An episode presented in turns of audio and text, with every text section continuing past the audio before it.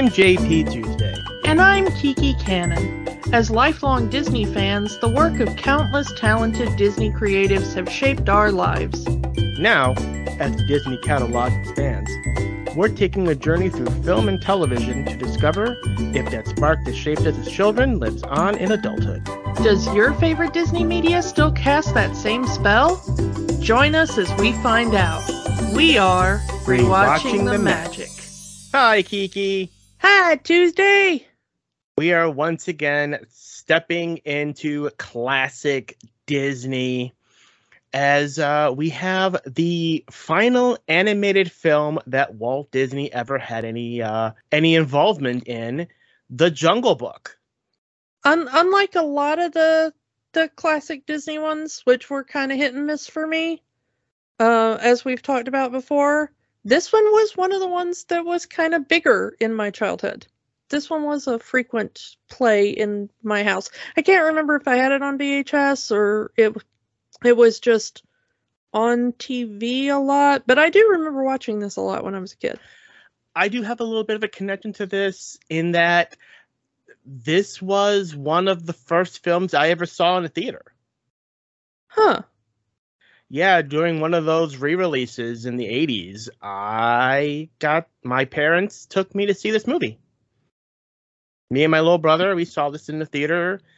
So yeah, this was one of, if not the first film I ever saw in a traditional theater. Uh, because me and my brother at that young age were very hyperactive, uh, my mom would usually take us to the drive-in to see films. God, I miss drive-ins. Because I miss drive-in so much. So I guess you know we were little balls of energy. Where did that go? So take us to the drive-in, put us in the car, and have us watch the movie there, and we can, you know, be a little hyperactive little balls of energy and it'd be fine. But for proper in theater movies, yeah, The Jungle Book was like the first film I ever saw. Yeah, sadly, I don't think I ever got to see this one in uh, the theater because uh, it was re released. They released it in 78, in 84, and again in 90 and uh, none of those were maybe the 91 I might have gone seen, but I don't ever remember seeing this in a theater. So um, 90 would have still been a little early for me to have been seeing movies in theaters uh, as a kid. So um, I I think this one I, I missed it entirely.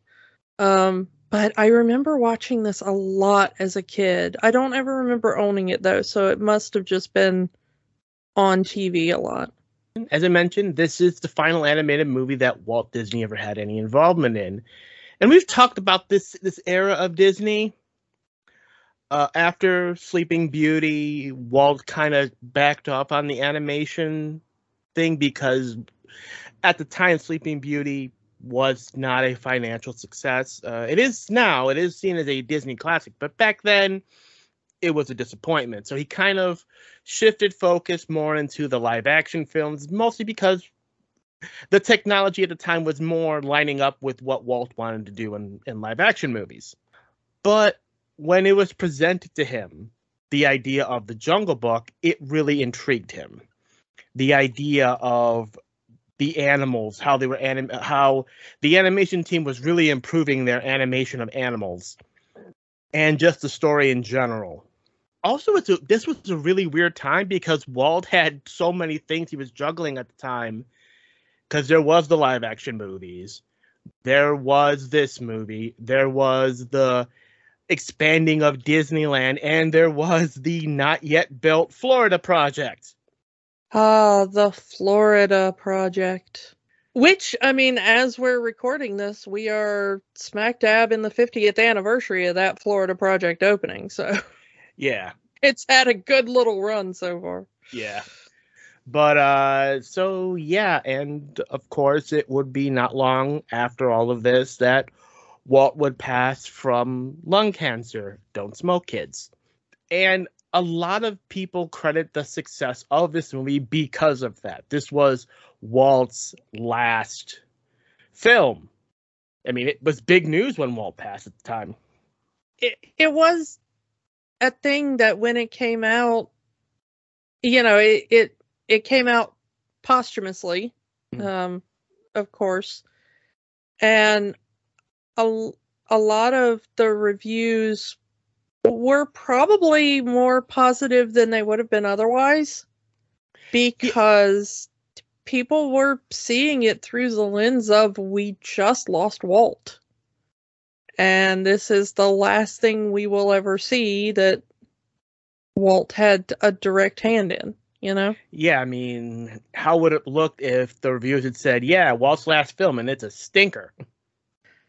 Yeah. Um so a lot of people were saying things like, well, it doesn't exactly stick to the book, but you know. um, and that's and that's another thing. Yeah, it, it has some elements of the book, some of the because the book itself is very episodic, which does fit in with the Walt style at the time. And we've talked about this with a lot of classic Disney movies at the time that they felt very episodic. They felt like you could take five to ten minutes of any of these movies, cut them out, release them as a short, and you wouldn't really lose any any connection to the to the bigger picture. I mean, so that- Pinocchio, Alice in Wonderland. I mean, we've we've talked about that with a lot of these films. Yeah, Even Snow White, yeah. back that far, it it really felt more like a series of shorts. But the stories themselves tend to flip flop. Like, oh, here's a story of Mowgli in the jungle. Oh, now he's in the man village. He's going from the man village to the jungle, going to the jungle to the man village. So they had to find a way to make this work as a single story. So they went with the story of we're going to have Mowgli take Mowgli to the man village, and that'll be the end. Doesn't exactly follow the book. All the characters in the in the movie are from the book, with the exception of one. Because in the books, the monkeys did not have a king. And they do in this movie. We'll get to it. Of course, like many of Disney's films at the time, we get more Sherman Brothers songs. Which not a bad idea. Yeah. Possibly uh, the best idea in in the making of the film. yeah Let's be honest. Yeah, yeah. Uh, all of the songs in the movie were written by the Sherman Brothers, with the exception of uh, Bare Necessities. You know, the Bare Necessities was written by Terry Gilkyson, the song from this movie to to enter the pop culture, as it were. Yeah, and uh weirdly, uh, uh, that was one of those songs that should have won an Oscar and didn't because it it was nominated and then it lost to Talk to the Animals from Dr. Dolittle. We could talk to the animals, learn their languages, maybe take an animal degree. right? And I'm not Excuse me. knocking on Talk to the Animals. It's a good song. But which one do you find yourself humming around the house out of those two songs more often? Exact uh, Bare Necessities. Yeah, and I will hum both of those songs. Like I said, not knocking on Talk to the Animals. And, you know, Leslie Bricusse, good composer, good lyricist, not knocking on that, but like, come on. Bare Necessities is easily the bigger classic. and it's kind of re-entered the public consciousness since it didn't DoorDash use it for a commercial recently. Yeah, I I can't remember if that was the company or or not, but yeah, it was it was recently in a in a commercial. Yeah, it's such a catchy little t- you know. Yeah. I I don't know. It's it's so weird the the things that win awards and the things that stick in the popular consciousness are n- n- almost never the same things. I I am constantly amazed when we go through these things and we're like, that's got to be the thing that won the Oscar, right? Nope, it never is. But you're like, well, that's the thing that sticks with us. Yeah. The other songs in this movie are just so great. Trust in Me is a great villain song. Oh, such a good villain song, and it gets overlooked a lot when we talk about Disney villain songs. Because Kaa is not the main villain. That's Shere Khan. Yeah, but Shere Khan doesn't really get. A, He gets one line in the in We're Your Friends at the very end. yeah, but Trust in Me is such a good. It needs to be longer. I wish it had been longer. Hmm. And it's such a perfect song for a snake. Uh, you know, it's it's got that slinky feeling. Like, I really want someone to do, and I'm sure someone has. I'm sure I'm not the first person to think of it, but you want like a nice belly dance number to this or whatever, you know. And Sterling Holloway really, I mean, this is the guy, the same person that voices Winnie the Pooh, doing the most sinister version of himself for that for that song. Yeah, we've kind of talked before about how Sterling Holloway really only had that one voice, but he made it work for him. You know, there are some people, there are some voice actors that really they only have one voice. But looking at you, H. Jon Benjamin, but they but they make it work for them. You know, they will they will run every single note of that that one voice. And Sterling Holloway was was one of those people and in this one he really proves that there's you know, there's a sinister side to that Sterling Holloway voice. And I I I love I love that song so much, that Trust in Me song. Mm. Uh such a good villain song. Uh but um the Sherman brothers always knew. I mean, we every time we get to talk about them, I'm so happy. But they they just oh so so good. It, they they always knew how to write a banger and every song in this is a, a banger, really. As a kid, I really liked Colonel Hathi's March. Yeah, Colonel Hathi's March is is really good. It's it's got that beat, you Mhm. know. I mm, I had totally blocked from my mind the the the Beatles buzzards. Oh yeah, okay, okay. Uh, this is one one thing I wanted to talk about is that the original plan was for the buzzards to be played by the Beatles. and and then they were they called up they called up the Beatles and the Beatles were like, no, we're, we we don't do that. And then they did Yellow Submarine. yeah, but Yellow Submarine is is lit, so that's So I mean the the vultures are obviously designed after the Beatles. You know, one of them still has one of them has that mop top haircut they were famous for back then. Uh Where Your Friends was originally going to be a 60s style upbeat rock song similar to what the Beatles would do, but Walt kind of shot it down because he said it would become dated very quickly. I mean he wasn't wrong. So yeah, so the the barbershop quartet style that over half this song is actually works in the song's favor. Though there is that part of me that feels like the Beatles doing an a cappella version of this song would have been so cool. Well, the Beatles doing anything is just cool. yeah. I mean, that's, that's the the Beatles doing I- anything would just be evergreen cool because that's just the Beatles. But Can we just go to the universe where they actually did this movie? yeah, everybody has to admit that Bare Necessities and I Want to Be Like You are just the the top yeah. of of this film. most of the people in this movie are people we've already talked about. Phil Harris, uh, we talked about him with um, with Robin Hood. Baloo and Little John are the same character. Let's be honest with that.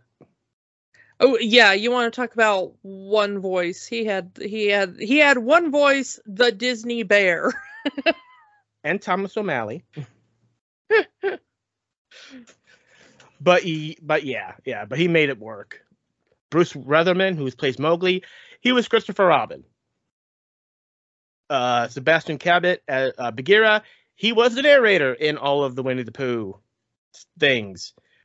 Of course, we mentioned Sterling Holloway, and just pretty much every regular Disney voice actor of the time is in here somewhere. But uh, there are some ex- some people that um, that were exclusive to this movie. Uh, obviously, you you mentioned I want to be like you, Louis Prima as King Louis, the only original character in this movie. Yeah, and Louis Prima's kind of an interesting story because this is again kind of early Disney stunt casting. Not a lot of it at the time. In that early Disney day, they had their stable of voice actors. I mean, the Beatles would have been the ultimate stunt casting. Well, it would have, but this is kind of close. Um, because Louis Prima was a very famous jazz musician and would have been known at least to the parents uh, taking their children to see this. So he was a a uh, trumpeter um, and a singer and a band leader, mostly during the 40s, 50s uh, big band jazz swing uh, out of New Orleans. And he got his start because in New Orleans at the time, uh, it was still heavily racially segregated, but Italian Americans like Louis Prima were suffering a lot of ethnic uh, stereotyping and bigotry. And so they were hanging out in the same clubs as a lot of the African American musicians and um, a lot of the Jewish musicians as well and, and stuff.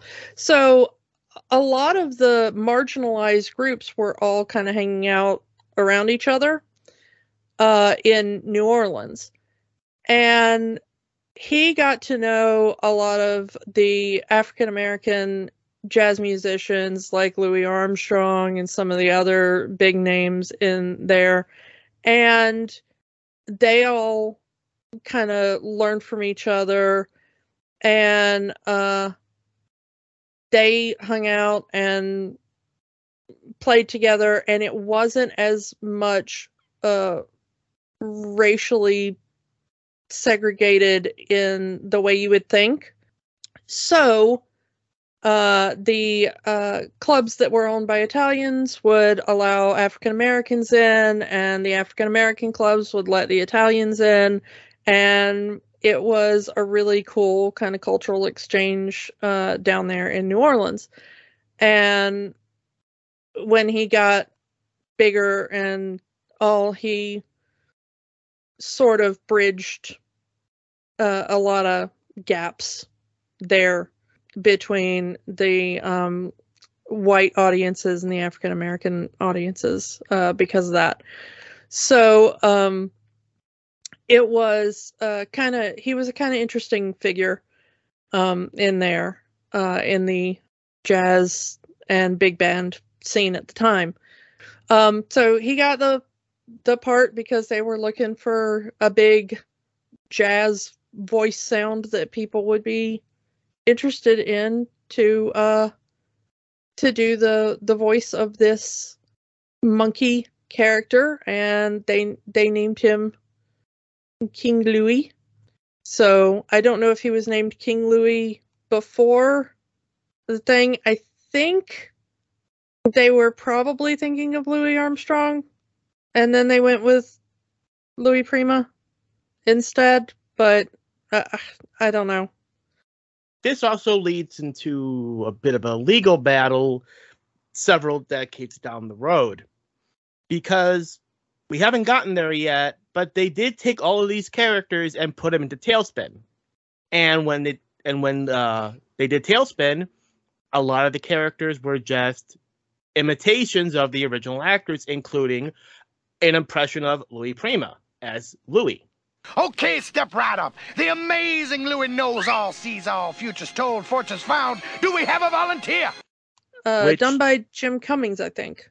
Yeah, which really angered the widow of Louis Prima and the entire estate. And they kind of went into a bit of a legal battle, which left King Louis silent for a while. Some of our listeners might remember the show House of Mouse. Uh, there was an episode where the intention was to get King Louis to come out and because House of Mouse was Mickey Mouse and all the Disney characters interacting in a nightclub. It's great and it should be on Disney Plus. But they had one episode where they were going to feature King Louis, and because of all of this, it using the same character model, but they called him King Larry, and had a completely different voice for him because of Louis Prima's estate saying you can't use his voice likeness anymore. Where's the mouse of the house? Where's Mickey? Oh, dig this crazy tree. Oh, I can see everything from up here. one of the rare times where Disney kind of had to bend the knee there. I will say that if you know Louis Prima from anything else beyond his uh, appearance in The Jungle Book, it's gonna be for a song he wrote that I guarantee you he that you've heard, although you probably haven't heard his version of it. Um, he wrote the song uh, "Sing Sing Sing," which is one of the most famous uh, big band swing songs. Um, although his version is not the most popular version, you probably know the Benny Goodman uh, version, uh, but you you definitely know this song, and uh, we'll drop a couple of seconds of it right here. Sing, sing, sing, sing. Everybody start to sing. La di da, ho ho ho. Now you're singing with a swing. Yeah, you've heard that song everywhere, but uh, probably in the uh, Benny Goodman version.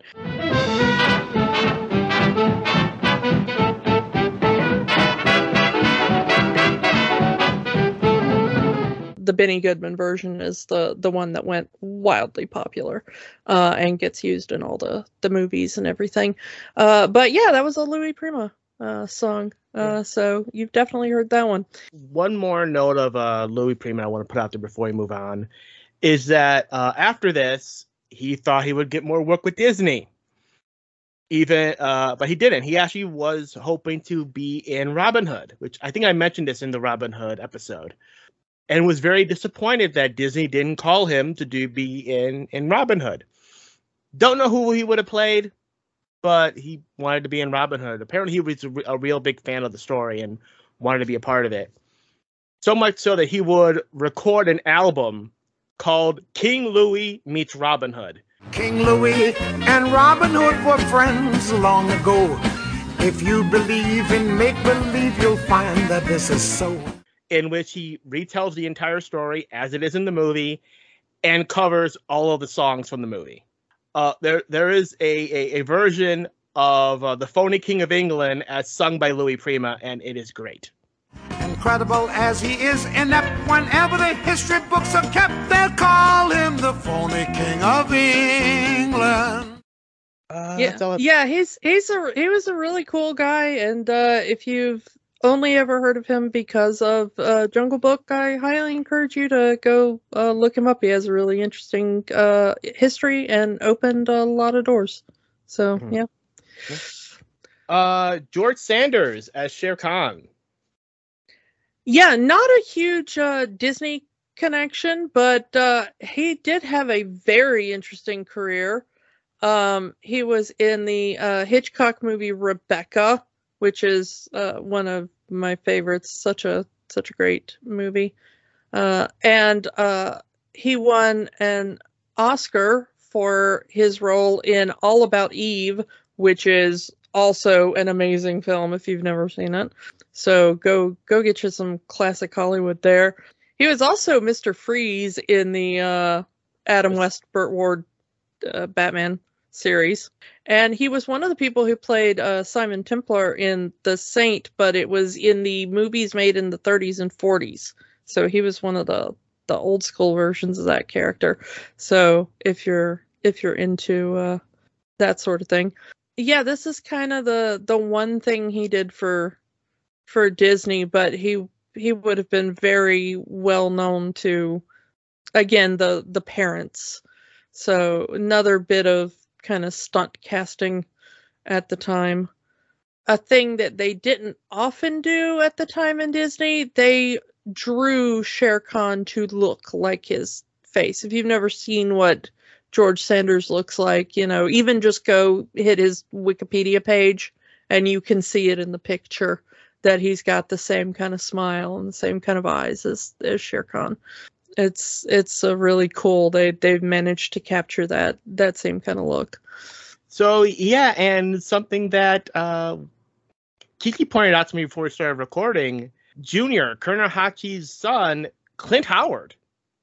Yeah, which I didn't even know until we did the rewatch. I I never realized that the little baby elephant was little baby Clint Howard. Oh my goodness. So adorable. Yeah, um so the uh the brother of Ron Howard as well, but of course, uh not to not to demean him in the slightest. He's of course a, a wonderful actor in his own right. I always remember him from his his roles on Star Trek, of course, but uh you know, he's been in freaking everything by this point. He's just a great character actor. Uh, other other Disney connection because he did uh, show up in uh, Solo: A Star Wars Story, directed by Ron Howard. but, yeah, mostly because uh, his brother directed it. But uh, you know, I mean, he was he was even the voice of of Roo in uh, one of the uh, Winnie the Poohs uh, at one point, um, Winnie the Pooh and the Honey Tree but yeah, so it was it was cute to realize that that was that was him because I don't think I'd ever realized that before.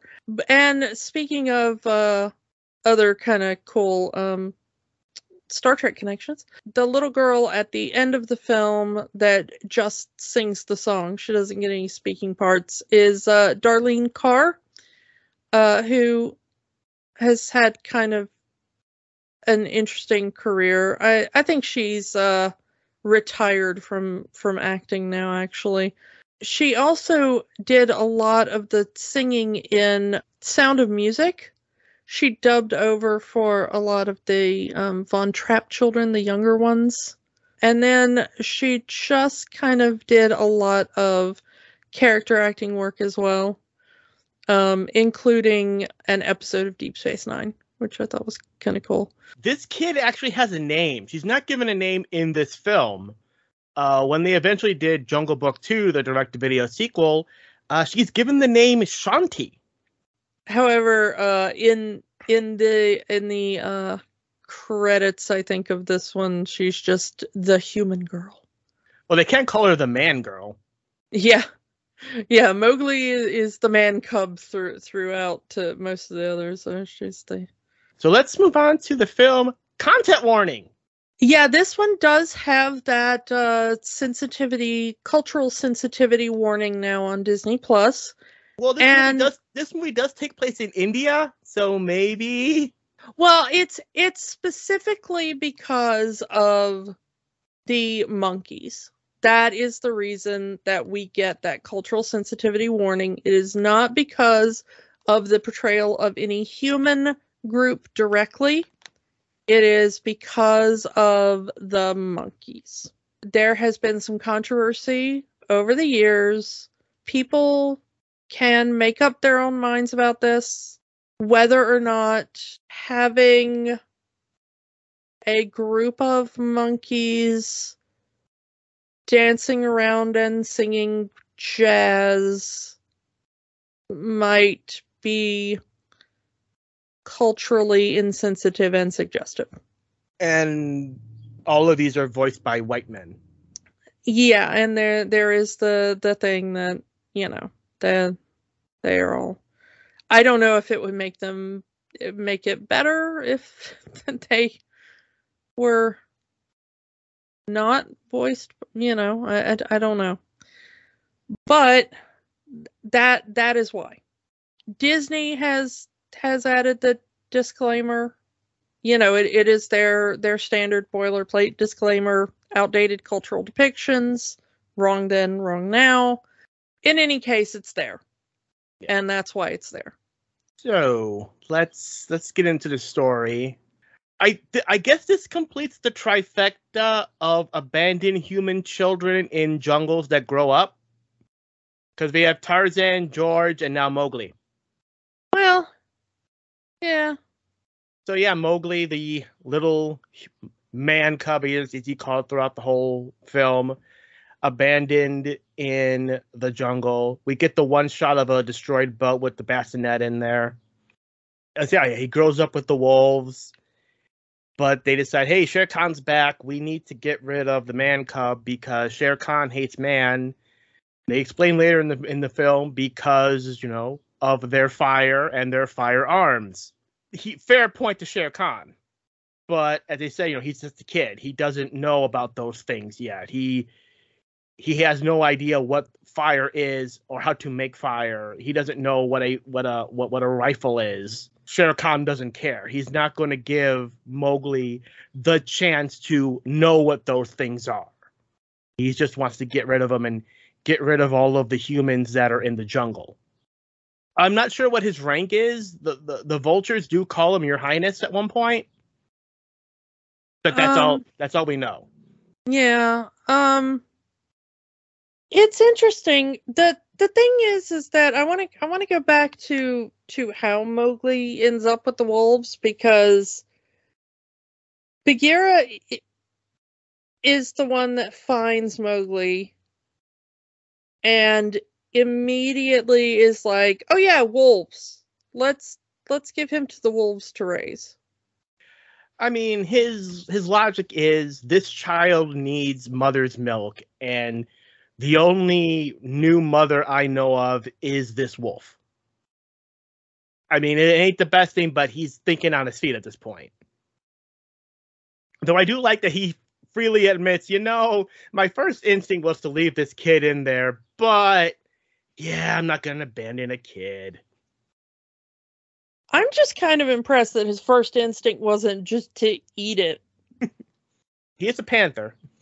Yeah, I mean, it's like, you know, it's like you're an obligate carnivore, and that's easy meat. And instead, you're like, oh, let's take it to a, a wolf mother to raise. I don't know. It's like, I, I mean, good for Bagheera. I'm not saying like I, I, I- want him to eat the child. I'm just saying I, I appreciate the restraint. Good Yeah. for you. it's really weird that you know he even says you know he his first he wants to take it to to the man village but the child's not going to survive without nourishment wouldn't it be easier to give the have the wolf mother give the milk to the baby and then take take the baby to the man village but no the wolves raise the boy as their own uh, the wolf father even says he's like a son to me we assume i mean he he looks 10-ish, so I assume that's how old Mowgli is supposed to be. Well, they they he says 10, 10 rains have come and gone. So yeah, it's it's been ten years. So like he just forgot. and there's a Shere Khan has returned. So Shere Khan has not been in this part of the jungle in 10 years. Yeah, I mean that that's that's what the movie says. Yeah, we're going by the movie, so it's like, okay. But yeah, now Shere Khan's here. He wants to get rid of all the humans that are in the jungle. We need to get rid of this this this human boy, this man cub, or or not only is he going to kill the man cub, he's going to kill all of us for hiding him for the last 10 years. I wish we had spent a little bit more with the wolf family. I mean, granted, that is an entire short story in the original book, but it feels like raised by wolves, bye bye wolves. I'm gonna be a bear now. Yeah, we don't really get any part of Mowgli that feels like he has learned any survival techniques for the jungle or any wolf things like there's there's nothing in this that's like you know but in the pack we would you know Yeah, which yeah. would have been kind of cool to see him butting heads with Bagheera over how a panther would approach the jungle versus how a wolf would uh, you know Exactly, and I- I didn't think about it until you mentioned it. Yeah, Mowgli has no survival skills. For someone who lived among the wolves for 10 years, they didn't teach him anything or he didn't learn anything. You know the the very first night Bagheera wants to rest in a tree. Why wouldn't Mowgli be like but we should be finding a a cave or a you know something like a like a a wolf or a dog would do? Like no no Yeah. no. We have to find like a little cubby hole to sleep in y- you know. Whereas yeah a cat would want to get like you know a, a high ground a, a perch uh, you know A cat's perspective versus a dog's perspective. Yeah, that would be that would have been a, a cool little thing. That would have been a nice clash of ideals, honestly, Yeah. now that you mentioned it. Uh, there is one little moment where Mowgli's trying to climb the tree, where we kind of get the same uh, bit we got with Sword in the Stone, where it's clear that the child actor's voice may have changed at some point during production. yeah. Because there are points in this movie where Mowgli's voice changes. And it's like, you could have re recorded that. I do I do like him trying to climb the tree and pointing out that like no the tree is too big around for me to grip with my hands and feet and I don't have claws. it's good to know that even in the jungle, he could keep his uh, nails trimmed. The well that's what teeth are for. Yeah. um but the uh I do I do like the little sound effect when Bagheera is like, well, you know, I'll I'll climb up a little bit and you climb on my back and everything. And then Mowgli kind of steps on his head and he gives that cat screech and they put in the the little kind of roar, you know, the, the- the little cat screech sound effect. He shows his complete lack of survival skills by almost getting eaten by Kaa while in the tree. Well, yeah, I was gonna say this is when we get introduced to Kaa for the first time, which is one of my favorite bits because I love Kaa so much. I'm so sad that we don't get more Kaa in the the film because Kaa you is more? Uh, uh, uh, yeah, yeah. We get him here, and then we get him for his song, and then that's it. Yeah we we needed we needed more Kaa in this film. Honestly, if if I've got a big complaint about the film, it's that because he's he's my favorite bit. And he's defeated twice by Mowgli the exact same way, with the exact same animation. Yeah. It's, you know, Bagheera's kind of nodding off and he doesn't want to hear Mowgli talk anymore and Mowgli's trying to say like, "Hey, you know, there's a giant snake. Should I be worried about it?" And Kaa decides to you know, hypnotize Mowgli and is like, "Oh, look, dinner. Yay. and then finally, Bagheera wakes up and almost gets hypnotized himself. I, this whole thing is is Bagheera is proven right because Mowgli says, "I can take care of myself. I lived in the jungle all my life. I know what I'm doing." Only he doesn't. And Bagheera says, "Yo, sure, you know, you, you sure you could survive in the jungle by yourself? You couldn't even survive one night." I love everything about this scene. I love the animation of Kaa coming down out of the tree and wrapping himself around Mowgli and doing the little hypnotizing eyes with it changing colors and And and and they would bring that back for for Sir Hiss in in Jungle in uh in Robin uh, Hood. Robin Hood in Robin Hood. Half the animation in here is reused in Robin Hood. Let's be real. Yeah, well, this was one of the movies they used the Xerox technique too, so some of the animation doesn't hold up quite as well.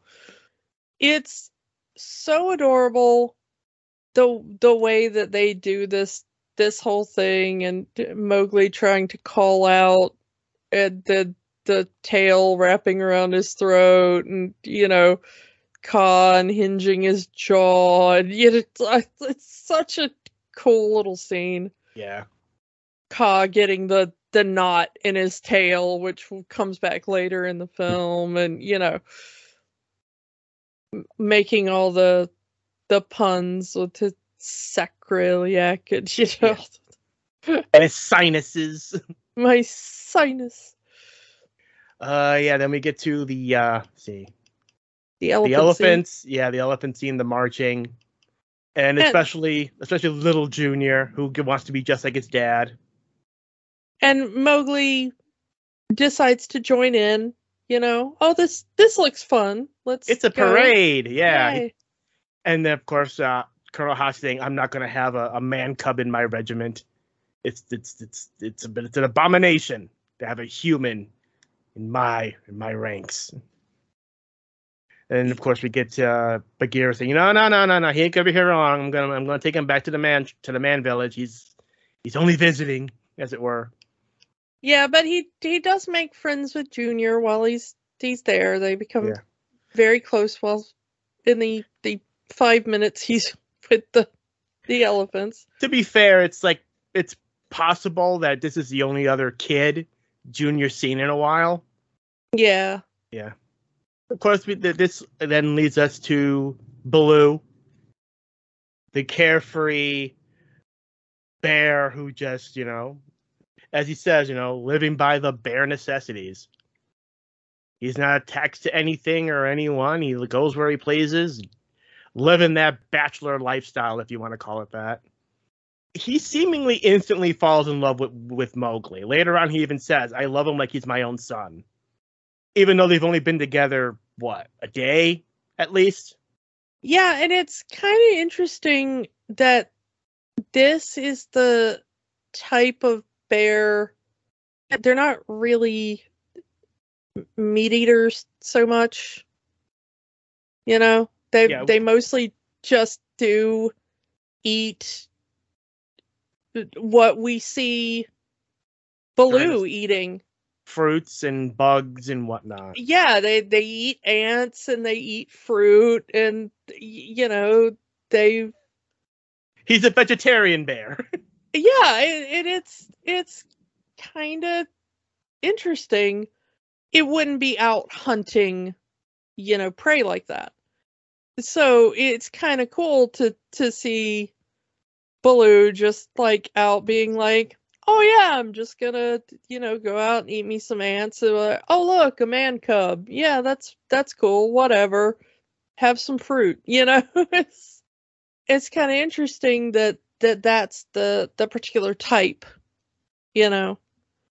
Baloo's song really kind of plays into that you know? Yeah teaching him how to be a bear you know teach how to fight like a bear and you know uh, if you if you work like the bee you're working too hard you know he's that that very relaxed lifestyle without the the excess of everything else which is nice in theory in some cases it is it is nice a little little lesson you know don't go looking for something that can't be found and whatnot it is a more laid back approach to life, you know.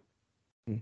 And it's ended up being kind of the way we see Baloo portrayed in subsequent things, even even something like TaleSpin, you know. I just thought of something. an animal that eats bugs and talks about a relaxing life. This is Hakuna Matata. It is an early version of Hakuna Matata, yes. But it is amazing how fast Baloo and Mowgli connect. And uh, like I said earlier, the kid that was raised by wolves for 10 years all of a sudden now wants to be a bear. I think it's less that and more just have you ever met a kid? They always just want to do whatever the the new thing is, you know? And in his eyes, Baloo is cool. So he wants to hang around with the cool guy. a lot of little kids are like that. It's just like, hey, I just learned what a dinosaur is. Now I want to be a dinosaur. hey, I just saw a pirate movie. Now I want to be a pirate. You know, it's like And it's also- whatever the thing, the last thing they just saw is, is kind of the thing they want to be now. You know. Yeah, and also, you know, Baloo is all about keeping Mowgli in the jungle, and Bagheera wants to take him back to the man village. Of course, he's going to go hang out with the guy that says stay in the jungle. Yeah. But the problem with Baloo's laid back lifestyle, uh, as opposed to Bagheera's more stringent uh, parenting style, I guess you'd call it, is that Baloo kind of just, you know, falls asleep and stops watching, and uh, then the monkeys show up and kidnap Mowgli. And now Bagheera and Baloo have to team up and enter King Louie. you know, you can go back and forth on whether or not Baloo or King Louie has the most banging song in the in the film, Yeah, but it's one of those two, and we get them back to back. yeah, I want to be like you. And we find out why he kidnaps Mowgli. He wants fire. Because as we learn later in the movie, fire is the one thing that Shere Khan is the most afraid of. So it would go to assume that the king of the monkeys would want a, something that will protect them from Shere Khan. I mean, it's it's not a bad plan. You got to hand it to King Louie. Yeah.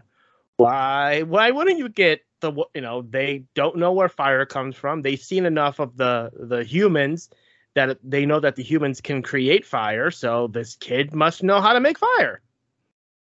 Yeah, But he doesn't. He says, "I don't know how to make fire." No, no, no, no, no, no, no.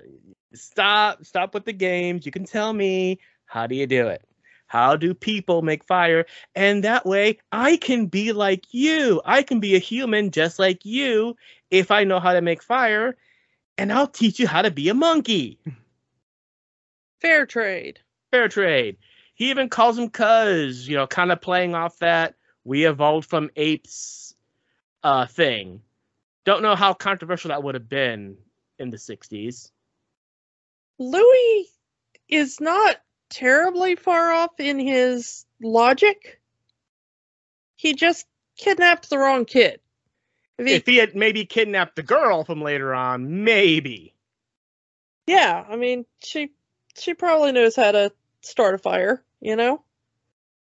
Uh, Bagheera and Baloo have to go in and try to save Mowgli. Mr. Free Free Spirit Baloo, his first incident is, man, that's a hell of a beat they got going on. Yeah, let's let's dress up like a monkey and go dance. Which would have worked if the costume didn't fall off. Yeah, And then we get a game of football with, with Mowgli. but they they do end up escaping. Yeah. Unfortunately, the the uh, they, they call it the ruins.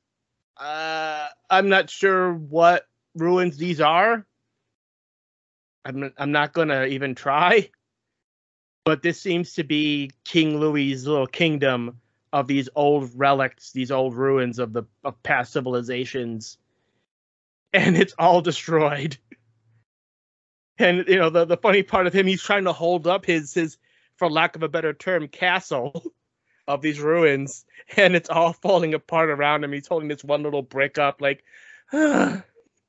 The thing is, though, is that Baloo is finally kind of on Bagheera's side, and he's like, you know what, kid, you can't stay with us. This has proven that you are not safe here.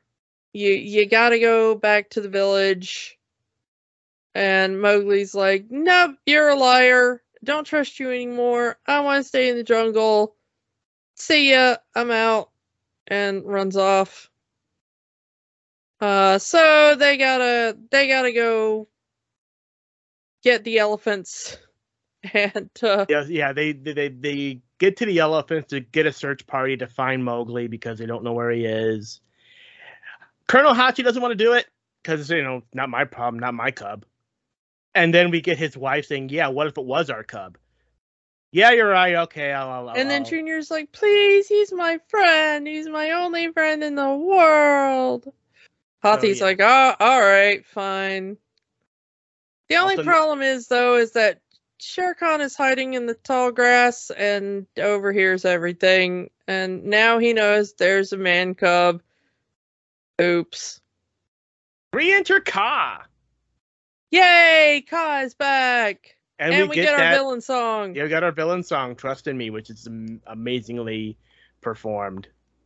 Yeah. And I love, you know, his his little his little things like "Hold still, please." You're snoring.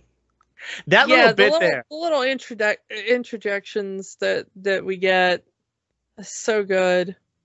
That little bit where he's saying "you're snoring" is like, as a kid, I found that the funniest part of the whole movie, which says a lot because we just got off the monkeys. the wordplay of the animation to the lyrics, like, you know, you're safe and sound as long as I'm around, as he's wrapping himself around Mowgli. Yeah, it's it's a really great sequence. It's probably my favorite in the in the whole film. He would have succeeded. He would Yeah. have eaten, he would have eaten Mowgli right then and right there if Shao Kahn hadn't shown up. Yeah, and then Shere Khan, I love that Shere Khan shows up and pulls on his tail and like a there's, doorbell. there's a doorbell sound. ain't it that ain't it always the way you're about to sit down to eat and then company shows up? Yeah. Don't you hate when that happens? A bit of a meta moment because he even says, I heard you singing up there. You were singing to somebody. No, no, I was singing to myself. Yeah, and then like you wouldn't happen to be entertaining anyone up in your coils, would you? Mm. Can I check your coil? You know, like oh, you know, and then he's like bringing down parts of him while like chuckling Mowgli around, like so good. I love Which- it. I do like the bet that both times Mowgli defeats Kaa, it's because he was distracted. Because the first time earlier in the movie it was Bagheera distracting him because he was trying to hypnotize and eat Bagheera, and the second time it's just he's scared out of his gourd from Shere Khan choking him like you wouldn't lie to me, would you, Kaa? And then you know again, just like earlier in the movie, push him off the tree, unwraps, get the knot in his tail. Uh, brings us to the the vultures the totally not the Beatles vultures. That that whole scene is is just so weird to me, and It's relatable though. How many times have you sat with a friend and had that conversation? Well, no, I mean it's relatable. I'm just talking about the whole, you know, beetle buzzard scene is just so weird to me because it, it derails the whole movie. Like the movie has been pretty I mean, it's it's been kind of disjointed because it is one of those, you know, it goes from vignette to vignette. Hmm. But then this this bit comes along and it kind of derails the movie for me. I think this would have made more sense if it was the Beatles. That at least that way you could have excused the length of the segment. Because okay, we have we have like the number one band in the world in our movie. Of course, we're gonna give them an extended sequence where it's just them talking to each other.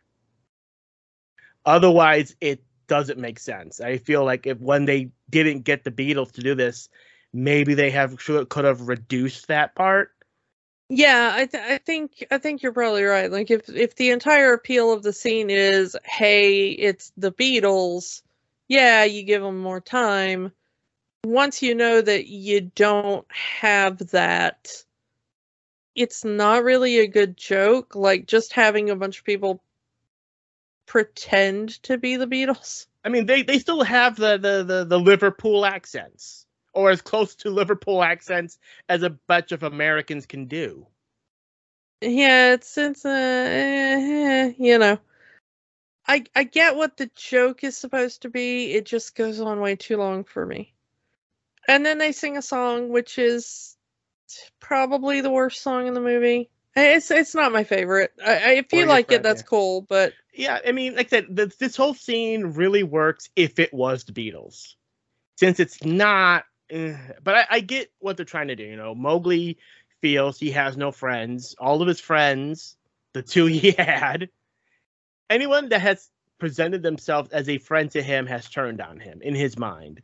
You know, he he has the wolf pack and they get get get rid of him because he's he's going to bring a danger to the pack. Bagheera, Bagheera wants to take him to the man village.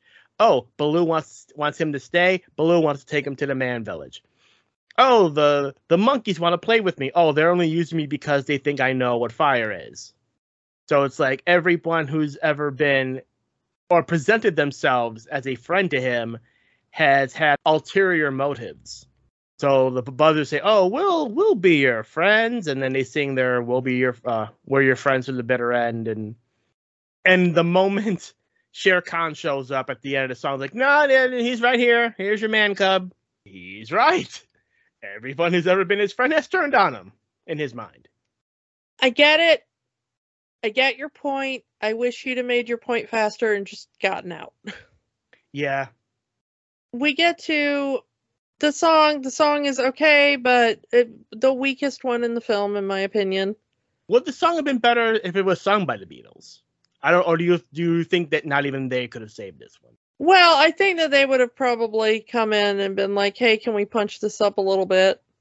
Or they would have been like, you know what, this song isn't working for us. Why don't we just, you know, uh, give John and Paul a, an hour or so, and they'll come up with something. Yeah, I mean, this is for the Sherman Brothers. This seems like a song they kind of wrote on their lunch break. It's no supercalifragilistic. Yeah. The whole thing is interrupted when Shere Khan joins in at the end of the song. And now we realize, oops, boss fight. Yeah, we so and we get every well, not everyone. We get Baloo, we get Bagheera, and the Vultures versus Shere Khan.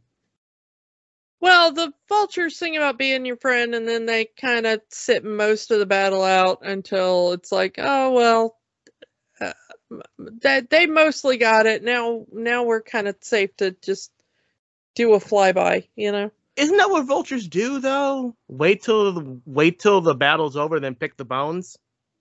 Well, yeah, but it's like that's not what friends do. Yeah, but I feel like their involvement during this last part of the movie, it goes back to my original point. If it was the Beatles, it would make sense for these characters who are introduced in this last part of the movie to be involved with the final battle. So anyway, Shere Khan seemingly kills off Baloo. Well, we we have to we have to mention how Shere Khan is defeated though, because it that there's a storm that comes up, and lightning hits a tree, and sparks a fire, and, And then- that's uh, where we get the reveal that Shere Khan is scared of fire, and they tell Mowgli to use the fire against Shere Khan, and Mowgli ties On the branch that's the fire. branch to Shere Khan's tail, and Shere Khan is so terrified of the branch and the fire. I love that part where he ru- starts running and his tail flips over, and then the fire is right in front of his face. Yeah, it's good l- animation. Yeah, Like like Shere Khan had a flashback at that moment. yeah, and then he he runs off into the jungle through the tall grass, and you you just know like he's just set like half the jungle on fire. But as the fight is going on, Baloo takes on Shere Khan to protect Mowgli and is seemingly killed by by by Shere, by Shere Khan.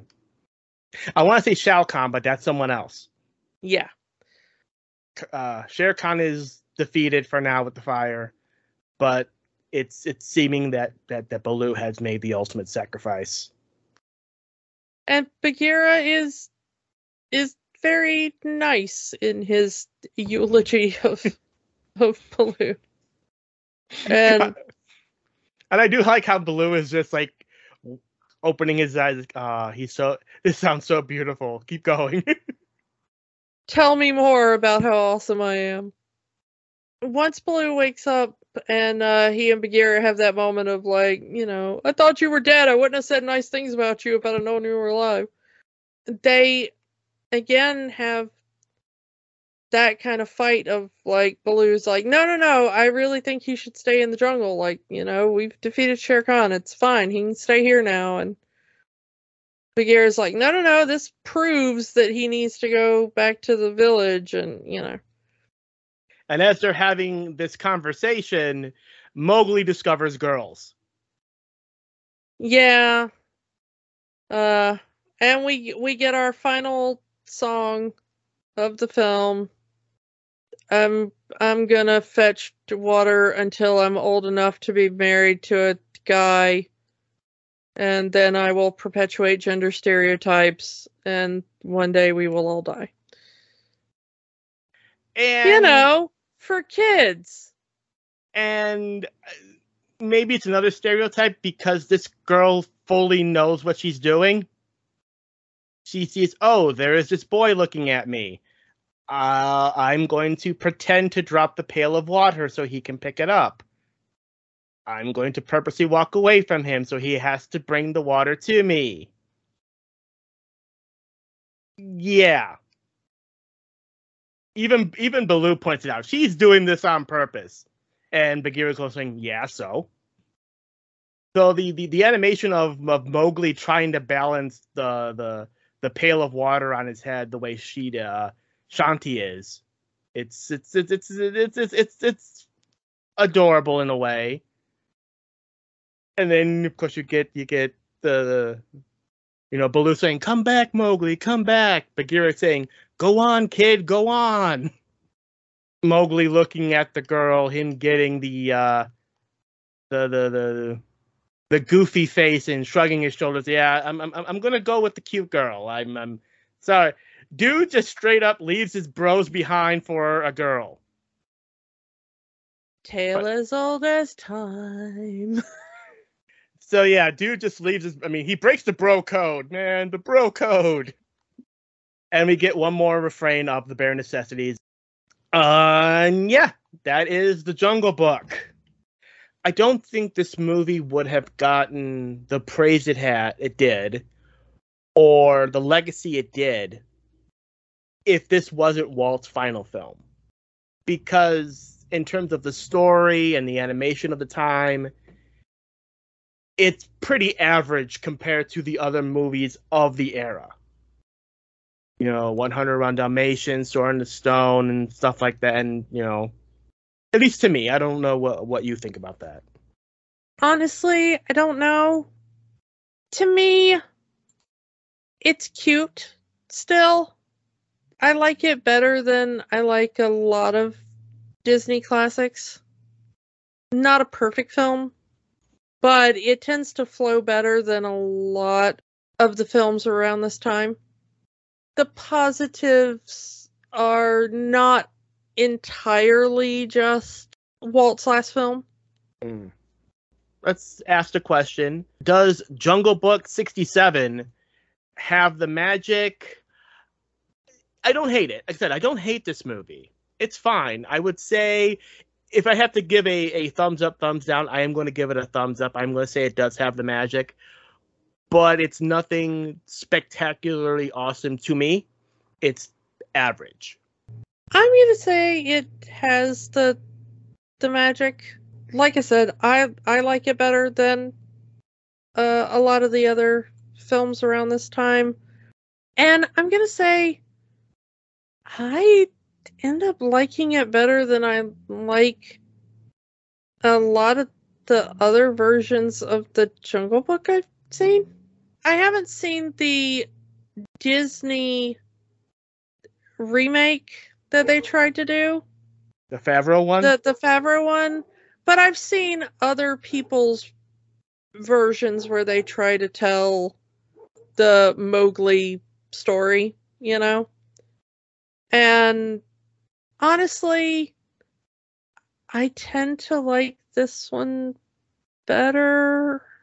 I know that the that the original book was a lot darker and a lot of people, you know, they want to go back to that original stuff.